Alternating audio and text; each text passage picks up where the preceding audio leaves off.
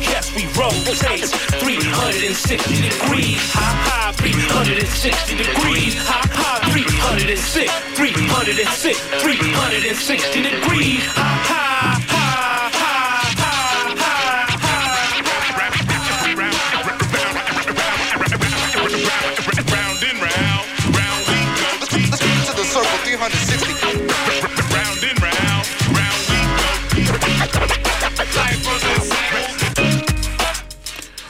Good evening, and welcome to Full Circle, your cultural affairs radio magazine produced by apprentices of the First Voice Media Action Program. On tonight's show, you will hear the profound personalities of the people birthed in the month of April. We're going to go with Gil Scott Heron, April 1st, Maya Angelou, April 4th, Billie Holiday, April 7th, Paul Robeson, April 9th, Charles Mingus, April 22nd, and last but not least, we're going to actually skip a little bit of April, go into May to talk about a May Day event. Up next on Full Circle, I am your host, Stevie G.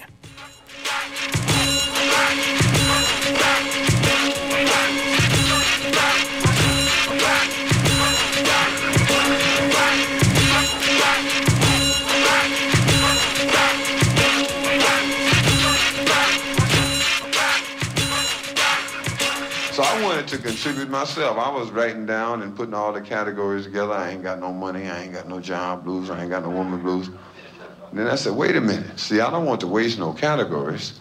I don't. I ain't got no money blues. I ain't got no job blues. I ain't got no woman blues. Hell, them the same thing. Because if I could get me a job, I could make me some money. I could call me a lady. I'd be doing a whole bunch better. So I put them all in the same category. But I wrote other pieces of blues, blues information. Because what had happened was that I had found out later on, unfortunately, in my education about people like Langston Hughes, about people like Sterling Brown, about people like Countee Cullen and Jean Toomer and Claude McKay. And these people had taken the blues as a poetry form back in the 20s and the teens during the Harlem Renaissance, and they had fine-tuned the blues. They had sanded it down so that it became a remarkable sort of an art form. But what happened is that in many instances, we didn't learn about that. We learned about the kind of poetry that nobody could understand. Like on 17th Street, 9th Avenue, when I was a teenager, man, we didn't want to hear nothing about poetry. Somebody say something about poetry, we say, oh yeah, where's he at? Bring him on over here. Because we was into shooting the jumper, and that was damn near all. So in the ninth grade, like a teacher sneaked up on us and put these pieces of paper on. What now upside the wall I see? A shadow of an image me. I said, well, God damn, let me read this again. what now upside the wall? In the back of the room, somebody said, hey, this must be deep.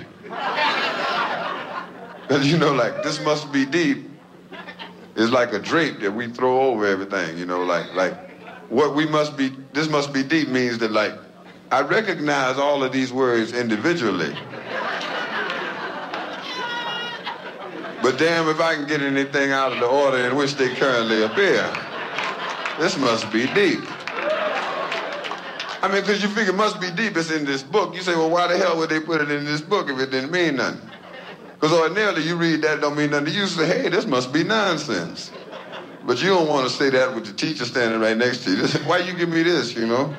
So you say, hey, this must be deep. And what happens is that when a lot of folks get ready to write poetry, that's what they decide they're going to be, deep. They decide they're going to be poetic. So they come up to me, people come up to me sometimes and say, hey, read my poem. I read it. What now upside the wall I see. And the only thing I can say to them is, hey, this must be deep.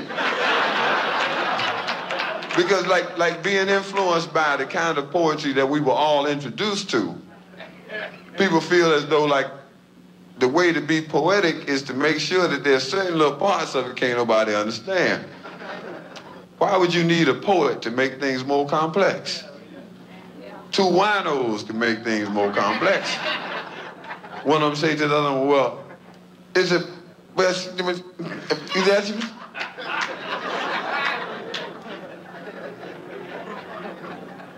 And the other one look at him right serious and say, Yeah.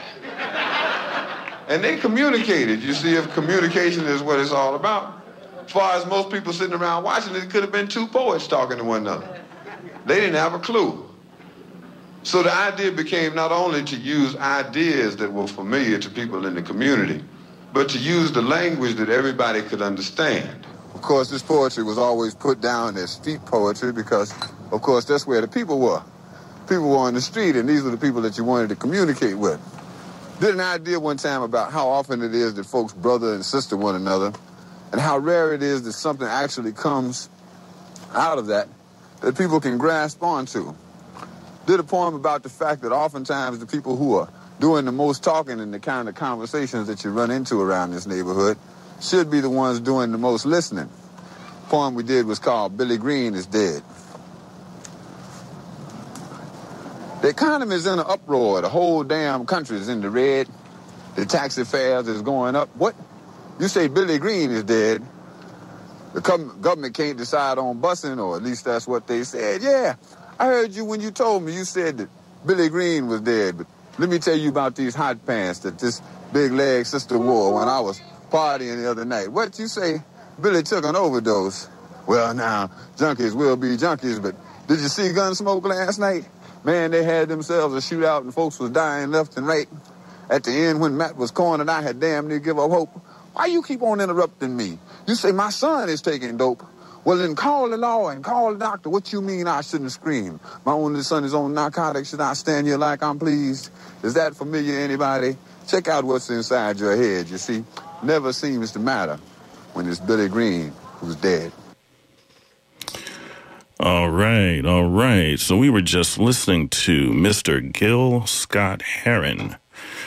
And Gil was born in April 1st, 1949, and he transitioned in May of uh, 2011. Uh, Gil Scott was a poet, novelist, musician, a songwriter. Uh, he was born in Chicago, Illinois, uh, and um, to uh, Bobbie Scott Heron, who's a librarian, and also to uh, Gil Heron, a Jamaican professional soccer player. He grew up in Lincoln, Tennessee, uh, and also the Bronx, New York. He eventually attended Lincoln University in Pennsylvania, uh, but he dropped out, not for just any reason, but to write his first novel. And he received his master's in creative writing from Johns Hopkins University. So we're talking a very about a very prolific person, uh, a Renaissance man, uh, someone who was a, a, young boy at age 13, uh, wrote a collection of poems, uh, published again his first novel, The Vulture, a murder mystery, at the age of 19, and again dropped out of college just to do that. Uh, so uh, Gil Scott was he released more than 15 albums, and he was just really known as a great musician and songwriter. He was also known for his oral performance uh, Scott, uh, excuse me, Gil walked into the um, onto the international stage simultaneously as did a lot of artists at that time, and this would be Amiri Baraka, this would be Haki Madhubuti, Sonia Sanchez, and Nikki Giovanni.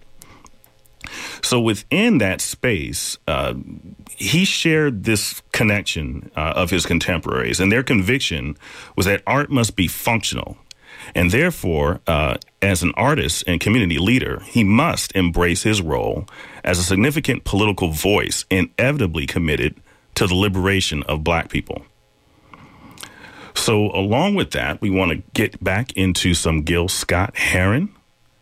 And here we go. How's everybody?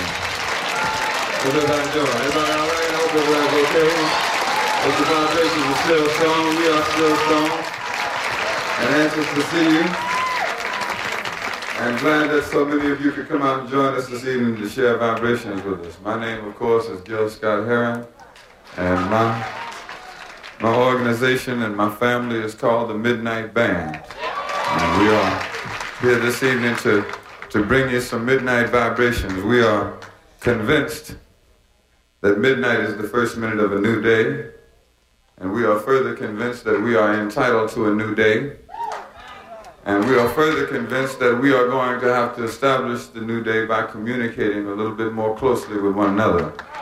So we have So we have been spreading the word about some vibes that concern communication from place to place, and we have been trying to get into the New York vibration as it concerns this communication. What we are talking about has evolved as the ghetto code. The ghetto code, oftentimes referred to as dot dot did it dot dot dash. Sounds a little bit, people used to tell me, says sound like the Morse code. We call it more so the remorse code. The ghetto code, the damn if I know. Dot dot did it dot dot dash means damn if I know. And the reason this has become such a popular phrase in different black communities around the nation is because there are more and more things black people thought they had a handle on that they have seen sort of slowly slip away from them. And they be saying, well, damn, what happened to that? Dot, dot, did it, dot, dash, huh? I'm damn if I know. For example, we started to reinvestigate astrology, found out that it was an ancient art form, a science, something that we could depend on more so than Walter Cronkite. And if I know. But other problems we would still like to see some, like JFK, you believe all that? RFK, you believe that? MLK, you believe that? Malcolm X, you believe that? All of this was some great big old C coincidence or just a little bitty C conspiracy. There are two questions that concern us very much about the letter C. The first one is the CIA. Who the hell runs that organization? The second one is who runs this country? Dot, dot, did it, dot, dot, dash. Damn if I know. Brothers and sisters, thank you very much. The first minute experience, the Midnight Band. Thank you. Thank you.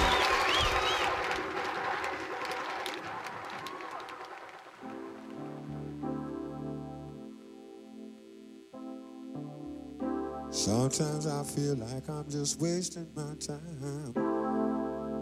Looking for another side.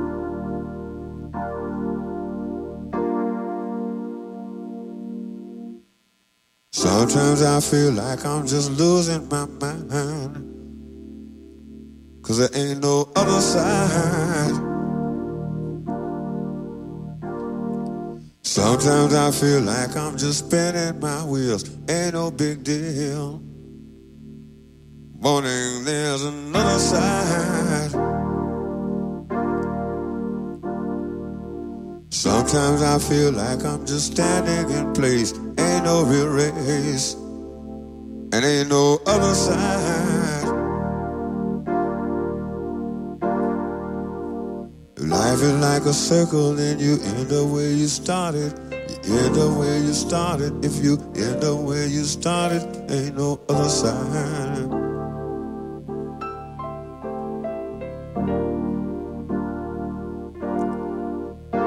But if life is like a curtain, then I'm 90% certain that I'm looking through at something. Yes, I'm almost touching something on the other side.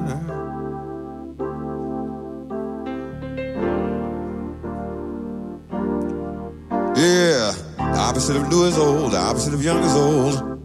Seem like, seem like everything, everything has got another side.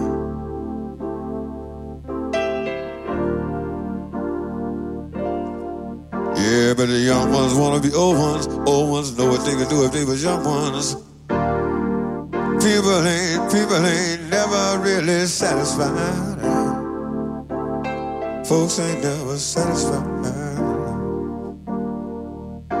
If life is like a mirror, then the nearer you get clearer, you can see it so much clearer. Feel like you know about the other side.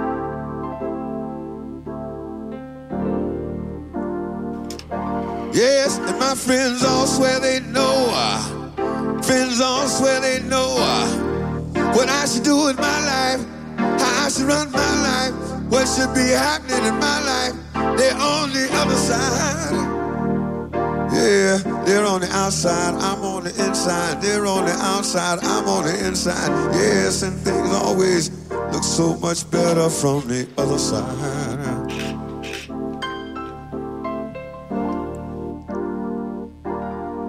Four o'clock in the morning, they don't know.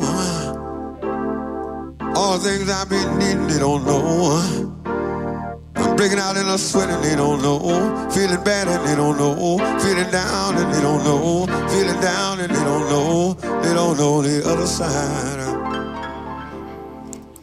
All right, all right. So that was Brother Gil, Gil Scott Heron. And again, just some of that electric music he plays, the electric, edgy, you know, the angry sounds uh, that he would create with his fusion of soul, jazz, blues, and poetry. And often in collaboration with the musician Brian Jackson, who he went to school with, I believe, at Lincoln University. So it would make him a forerunner to a later generation of rap artists, particularly socially conscious rappers. So that would be a Tupac Shakur, that would be a Chuck D, a Dr. Dre. Gil Scott Heron released his latest album, uh, which was February in 2010.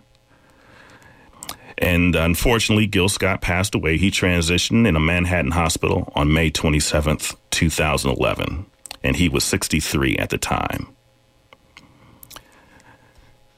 And with that, we want to try to start to transition into our next artist, and that would be Miss Maya Angelou, who was born April 4th, 1928, and transitioned in 2014. So, Miss Johnson, she was born Marguerite Johnson in St. Louis, Missouri in 1928. She received the nickname Maya from her brother Baldwin. At the age of four, Maya and her brother were sent to live with her grandmother in Stamps, Arkansas. A couple of years later, they moved back to St. Louis to live with their mother, but were soon returned to Stamps after Maya was molested by her mother's boyfriend. And then she turned mute.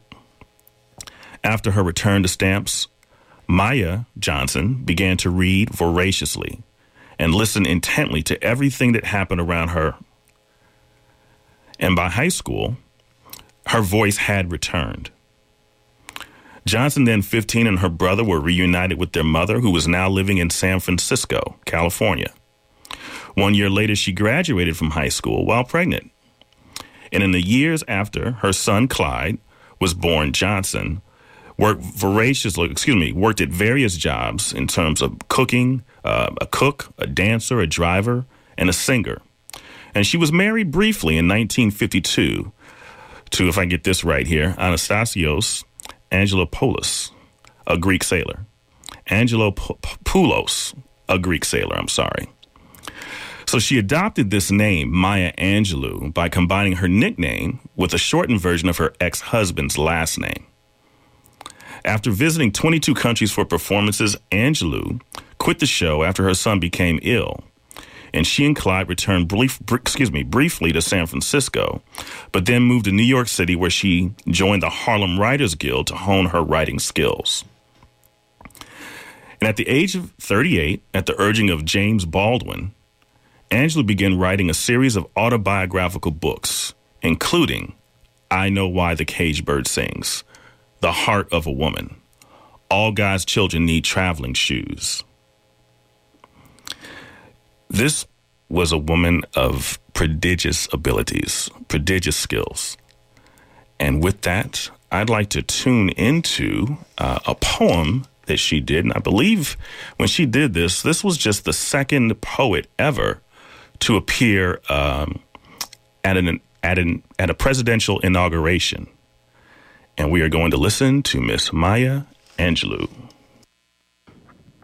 Mr. President, and Mrs. Clinton, Mr. Vice President and Mrs. Gore, and Americans everywhere. A rock, a river, a tree, hosts to species long since departed, marked the mastodon, the dinosaur, who left dry tokens of their sojourn here on our planet floor. Any broad alarm of their hastening doom is lost in the gloom of dust and ages. But today, the rock cries out to us clearly, forcefully Come, you may stand upon my back and face your distant destiny, but seek no haven in my shadow. I will give you no hiding place down here. You, created only a little lower than the angels, have crouched too long in the bruising darkness, have lain too long face down in ignorance, your mouths spilling words armed for slaughter. The rock cries out to us today, You may stand upon me, but do not hide your face. Across the wall of the world, a river sings a beautiful song. It says, Come, rest here by my side. Each of you, a bordered country, delicate and strangely made, proud, yet thrusting perpetually under siege. Your armed struggles for profit have left collars of waste upon my shore, currents of debris upon my breast. Yet today, I call you to my riverside, if you will study war no more. Come, clad in peace, and I will sing the songs the Creator gave to me when I and the tree and the rock were one. Before cynicism was a bloody sear across your brow, and when you yet knew, you still knew nothing. The river sang and sings on. There is a true yearning to respond to the singing river and the wise rock. So say the Asian, the Hispanic, the Jew, the African, the Native American, the Sioux, the Catholic, the Muslim, the French, the Greek, the Irish, the rabbi, the priest, the sheik, the gay, the straight, the preacher, the privileged, the homeless, the teacher, they all hear the speaking of the tree. They hear the first and last of every tree speak to humankind today. Come to me, here beside the river. Plant yourself beside the river. Each of you, descendant of some passed on traveler, has been paid for. You who gave me my first name, you Pawnee, Apache, Seneca, you Cherokee Nation, who rested with me, then forced on bloody feet, left me to the employment of other seekers, desperate for gain, starving for gold. You, the Turk, the Arab, the Swede, the German, the Eskimo, the Scot, you, the Ashanti, the Yoruba, the Kru, bought, sold, stolen, arriving on a nightmare, praying for a dream. Here, root yourselves beside me. I am that tree planted by the river which will not be moved. I, the rock, I, the river, I, the tree, I am yours. Your passages have been paid. Lift up your faces. You have a piercing need for this bright morning dawning for you. History, despite its wrenching pain, cannot be unlived, but if faced with courage, need not be lived again. Lift up your eyes upon this day breaking for you. Give birth again to the dream. Women, children, men, take it into the palms of your hands. Mold it into the shape of your most private need. Sculpt it into the image of your most public self. Lift up your hearts. Each new hour holds new chances for new beginnings. Do not be wedded forever to fear, yoked eternally to brutishness. The horizon leans forward offering you space to place new steps of change. Here, on the pulse of this fine day, you may have the courage to look up and out and upon me, the rock, the river, the tree, your country, no less to Midas than the mendicant, no less to you now than the mastodon then. Here, on the pulse of this new day, you may have the grace to look up and out and into your sister's eyes and into your brother's face, your country, and say simply, very simply, with hope, good morning.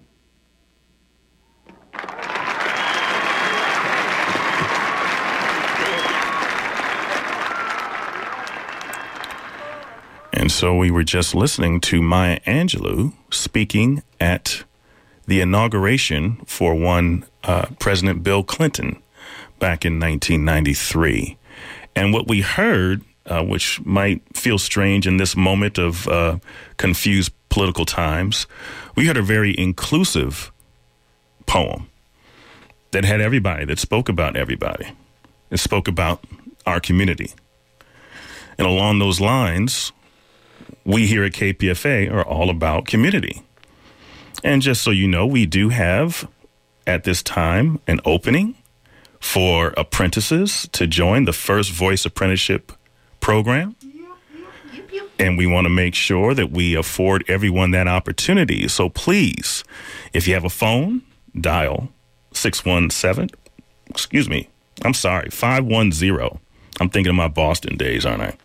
510-848-6767 extension 235 and online at uh, kpfaapprentice.org and please find that application fill out that application and join this community. Become part of the next group group 45 where you too get to learn about uh, audio production uh, storytelling commentaries vox pops all these great and wonderful things. But more importantly than that, you get to join this, this community, this family, and you too get to bring your perspective, your unique perspective, and your voice into this collective. So we are very much looking forward to seeing you join and apply, and we are looking forward to it. Up next, I've got a little music coming from you. And again, we're going to stay in the vein of Miss Maya Angelou.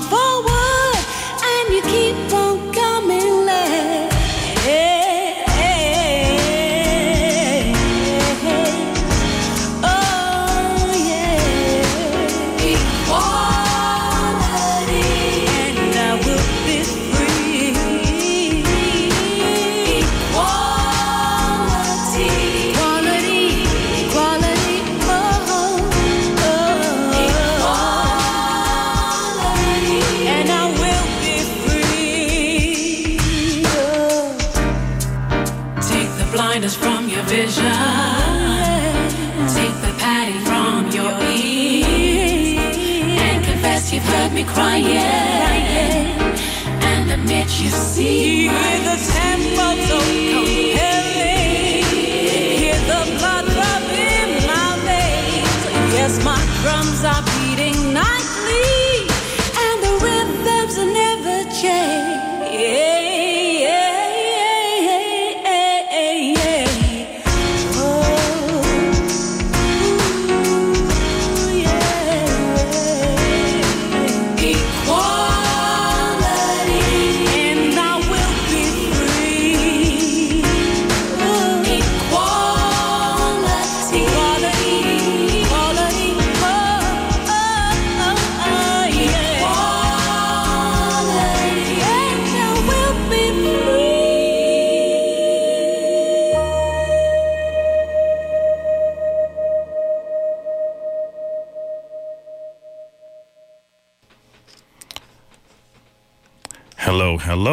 You are listening to 94.1 KPFA in Berkeley, and I am your host, Stevie G, and we are spending some time here listening to some of the ancestors who've passed on, and some from the month of April.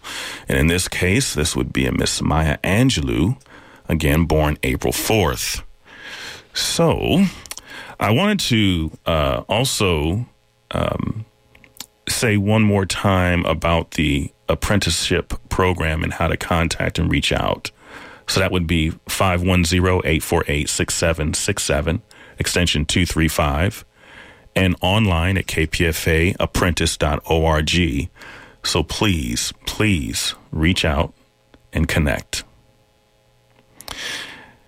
And as we continue with our show here in these April months, we want to um, transition out of uh, Miss Maya Angelou, who had uh, transitioned May 28th, 2014. And she actually died um, in her home in Winston-Salem uh, at the time. And she died, and when she passed, she was actually 86 years of age. And from her, what I'd like to do is transition or move towards uh, Miss Billie Holiday, who was born April 7th. She was born April, uh, excuse me, April 7th, 1915, and she transitioned in 1959. And Billie Holiday is considered by many critics and fans to have been one of the most important jazz vocalists of the 20th century. Uh, she had a difficult life of poverty, abusive relationships, and drug abuse but it helped give her voice a very deep and raw emotion that was expressed in the music that she sang. Billie Holiday was born Eleanor Fagan on April 7, 19, excuse me, 1915 in Philadelphia, Pennsylvania. Uh, born to two teenagers, unmarried parents, Sarah and Clarence, Clarence Holiday. And not long after Eleanor's birth, uh, Clarence Holiday abandoned his family to pursue a career as a jazz, banjo, and guitar player. And so what we had is we had a um, a young Eleanor, and by the age of fourteen, Holiday was a uh, uh, Eleanor was a prostitute in New York's Harlem. And after a brief period when she and her mother were in jail for prostitution, again, she did have some family issues and some trouble and some a number of issues. Uh, Holiday escaped, excuse me, uh, Eleanor had escaped that life by singing in Harlem nightclubs. And it was at that time she changed her name, choosing her first name after a favorite movie actress, Billie Dove, and adopting the surname of her absent musician father, Clarence Holiday. And with that, I'd actually like to trend uh, to move over into an interview that she had done once. And let's take a listen.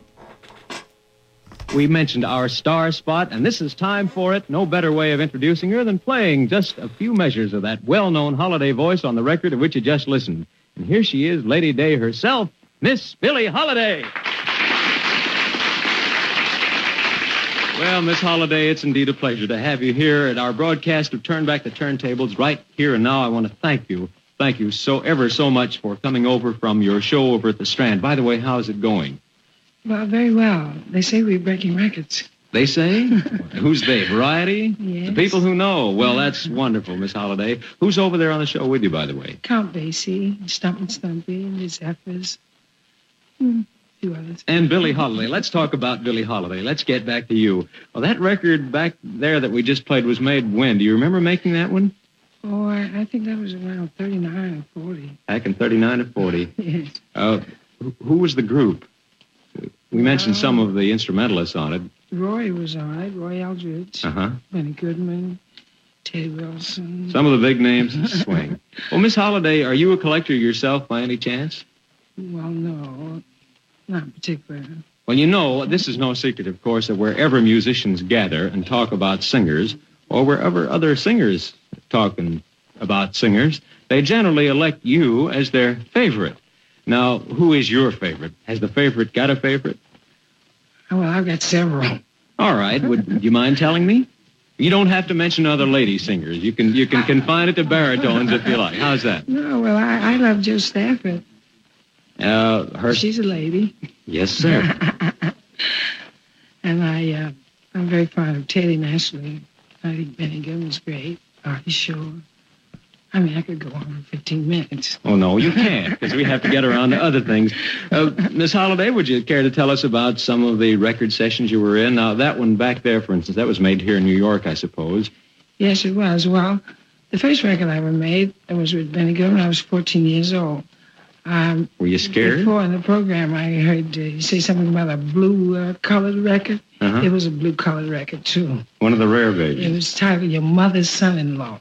Your mother's son-in-law? well, I'm sure. I'm sure that our collectors here have that. Uh, what else would you like to tell us?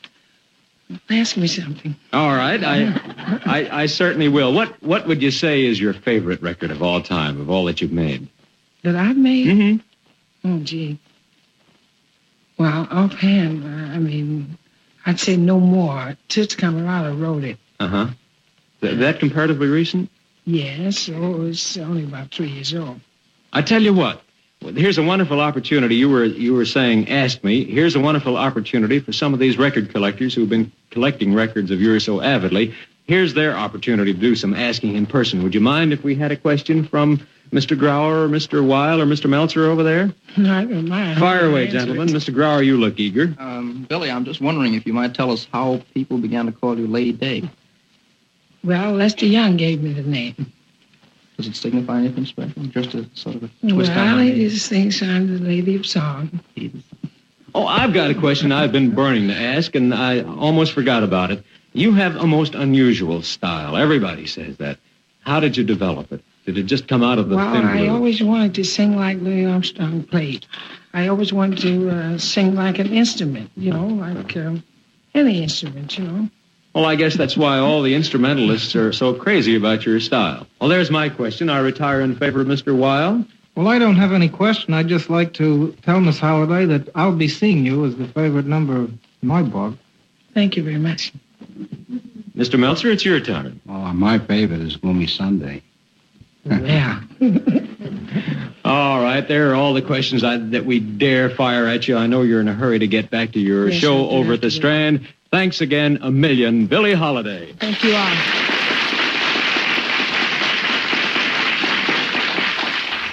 Okay, so that was an interview with Miss Billie Holiday.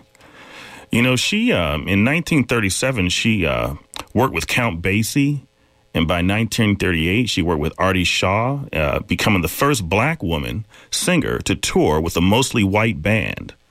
And on April 20th, 1939, Holiday recorded her most controversial song, "Strange Fruit," which was an unabashed protest of Southern lynching. It became her second biggest selling record, but it also prompted a visit from the FBI. Her most popular recording, God Bless the Child, came when Holiday's mother, now a restaurant, excuse me, at, the, at one point a restaurant owner, refused to give Holiday money. She reportedly stormed out of the restaurant saying, God bless the child that's got his own. A band member heard the words, turned them into a song, and Holiday recorded it in 1940. God Bless the Child became Holiday's only million selling record. But what we're going to do here is we're going to listen to one of Miss Billie Holiday's favorite songs. Let's listen.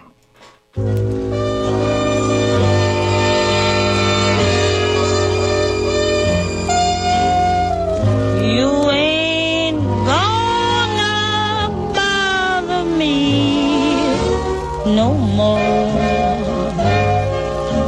No how. Love goes just so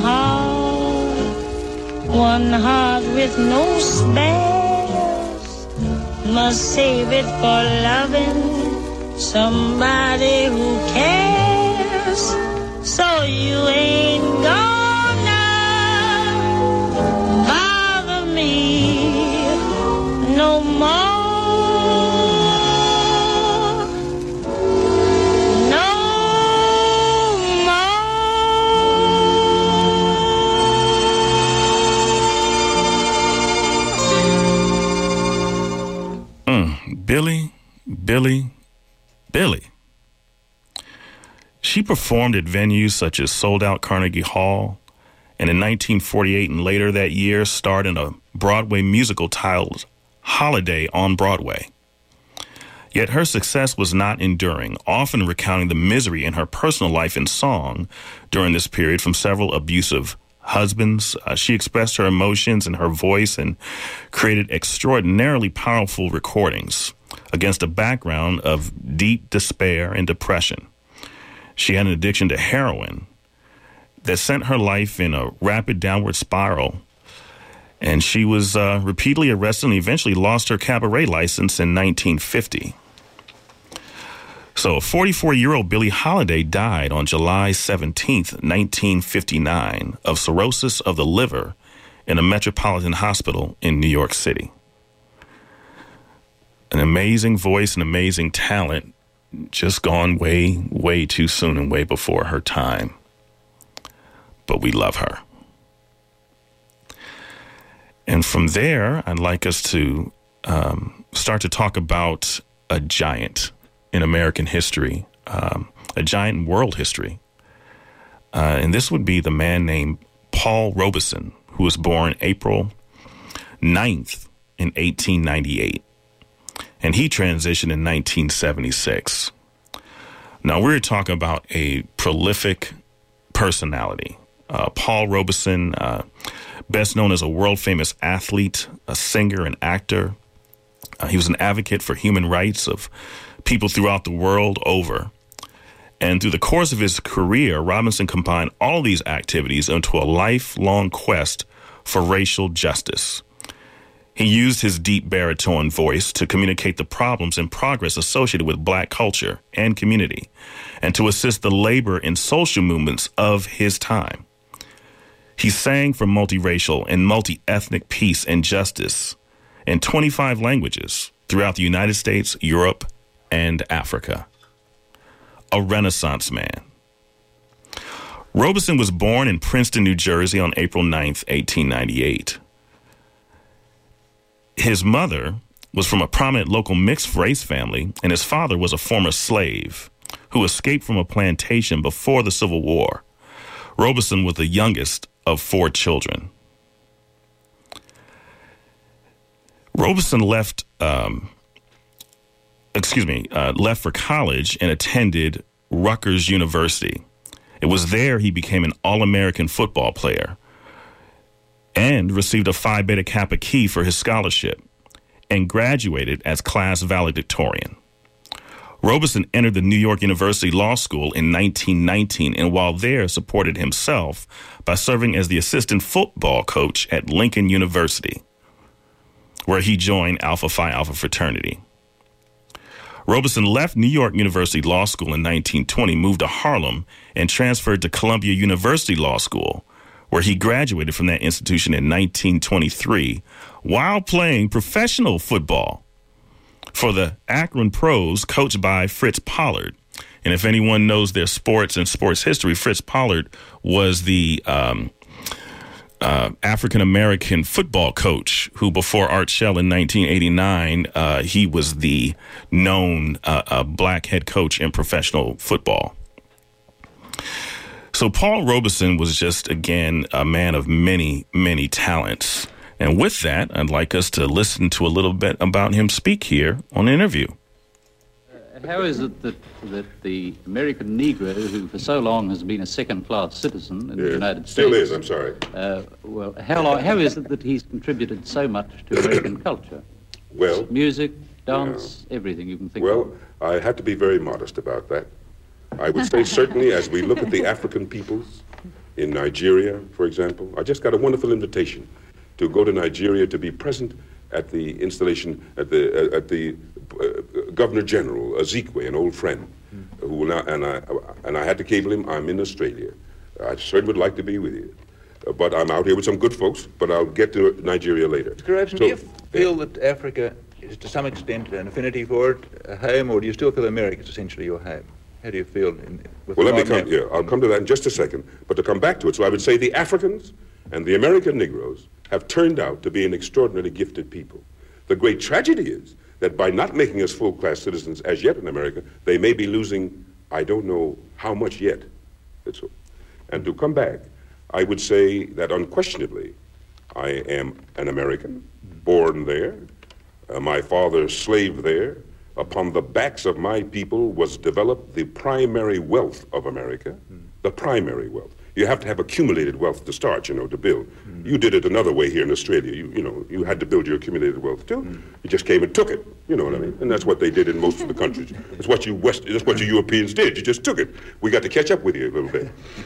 and so in America. So there's a lot of America that belongs to me yet. You understand? But just like a Scottish American is proud of being from Scotland, I'm proud for being African. Now, in our school books, they tried to tell me that all Africans were savages till I got to London and found most of the Africans I knew in, were going to Oxford and Cambridge and doing very well and, uh, and learned their culture. Uh, and even once had, well, somebody had the temerity after one had had conquered the Chinese people and imposed upon them the opium trade and everything else to suggest that they were a backward people, just the people who had been civilized so long over the rest of you folks didn't make any sense at all. So somewhere uh, it was wonderful to find about the colored peoples of the world that they were very advanced. So I would say today that I'm an American who is infinitely prouder to be of African descent, no question about it. No question about it. I'm an Afro American, and I don't use the word American ever loosely again. Now, this was That's the right. feeling. This was the feeling. That's uh, right. That, that when you you're in London about 19, say 37, 38, you really had the world at your feet. Then, I mean, you you're a tremendous success. You were recognised all over the world, and yet you went back to America. Was That's this right. this was the feeling that took you back? I felt I had to go back to my people. That's right. The, go- the going was tough. And uh, today, I can go back. I just had my passport renewed. I could go back to pretty tough times now. But any time I could get a telegram next week that the Negro people had gathered somewhere in one of their conferences, as they could, and say, Paul, in the, dif- in the difficulties that are going on in America, would you come back and help us? I would take the plane as soon as I finished my engagement. Mm. Paul Robeson. You know, during the 1940s, uh, Robeson challenged U.S. President Harry Truman to support an anti lynching law. He protested the growing Cold War and worked tirelessly for friendship and respect between the U.S. and the USSR. In 1945, Robeson openly questioned why blacks should fight in the army of a government that tolerated racism. Because of his outspokenness, he was accused by the House Un American Activities Committee of being a communist. The allegation almost destroyed his career, and in 1950, the U.S. rescinded Robeson's passport, leading him to an eight year battle to regain it and his ability to travel abroad. And he always would, uh, he actually would come to be known for this song. Um, we're going to play that for you right here and now. And it was, uh, it, it actually became his own personal anthem. There's an old man called the Mississippi. That's the old man I don't like to be. What does he care if the world's got troubles? What does he care if the land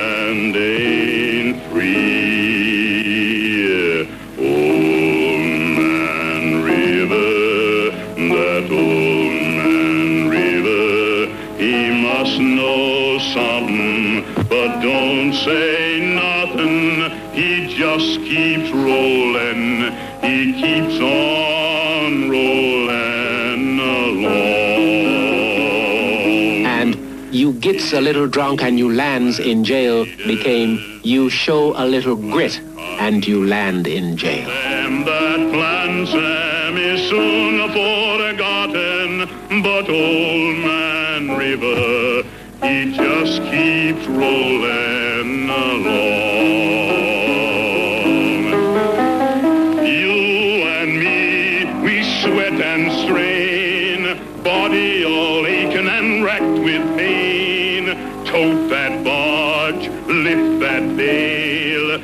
show a little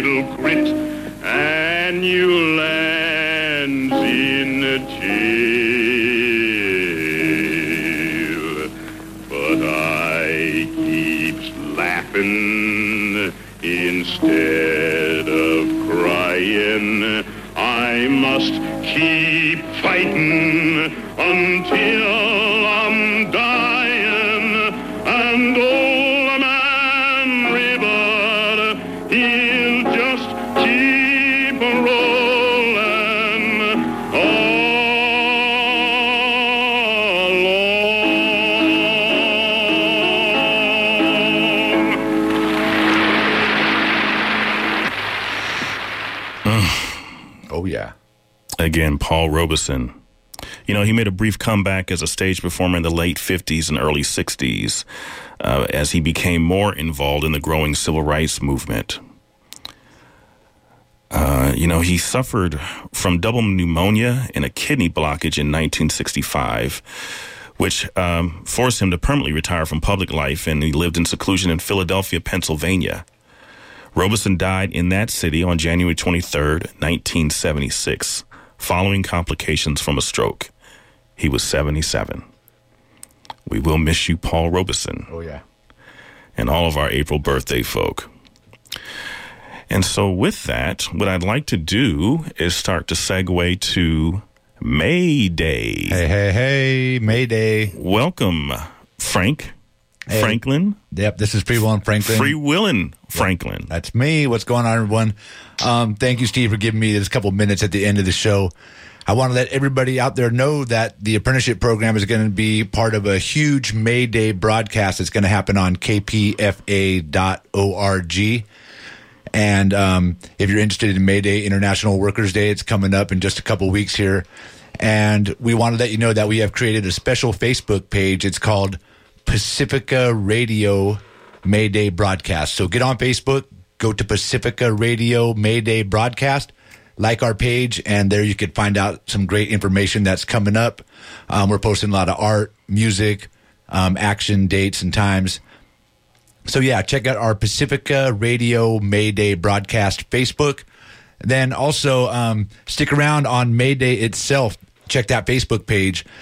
Starting in the morning on May Day, Steve Zeltzer, Work Week Radio, and a, a crew of other people will be out at the port of Oakland to bring you the kickoff of May Day, which will be the ILWU, the teachers unions, and they're going to uh, rally at the port at Howard Terminal. Then they're going to march over to Oscar Grant Plaza, which is where we will be, the apprentices, and tune in to our Facebook page, Pacifica Radio Mayday broadcast, or kpfa.org at 2 p.m. on Mayday, and check out our live video broadcast.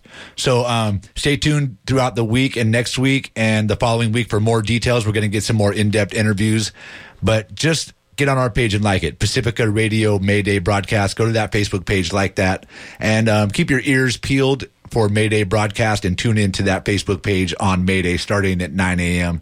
Steve, we'll throw it on back to you, and thanks for uh, giving me that moment. I appreciate it. Hey, hey, no problem. Great, fantastic. Always want to know what's happening in the community. Mayday, Mayday, Oscar Grant Plaza. Be there. I won't say be square, but be there. Be there. Well, this is going to bring us uh, to the end of tonight's show. Uh, we're going to tune. Please tune in. Please, please tune in next week to Full Circle at seven o'clock p.m. right here on KPFA ninety four point one FM. Uh, you can also check out our archive shows on kpfaapprentice.org. And I'd like to make sure that we thank our executive producer, Miss M, our technical director, you just heard him, Mr. Frank Sterling. Our production consultant is Joy Moore. And we want to give a special thanks to our production and technical assistant, Hannah Wilson. Thank you, thank you, thank you. Group 44 Audacity in the house. All right, all right. And holding down the controls and serving as host, I am Stevie G. Group 43 Dry Long So Rising at your service. So, with that, I'd like us to go out. Uh, we didn't quite get him in, but I don't want us to forget Mr. Charles Mingus. So, we're going to play one of his great pieces, Goodbye Pork Pie Hat. Here we go.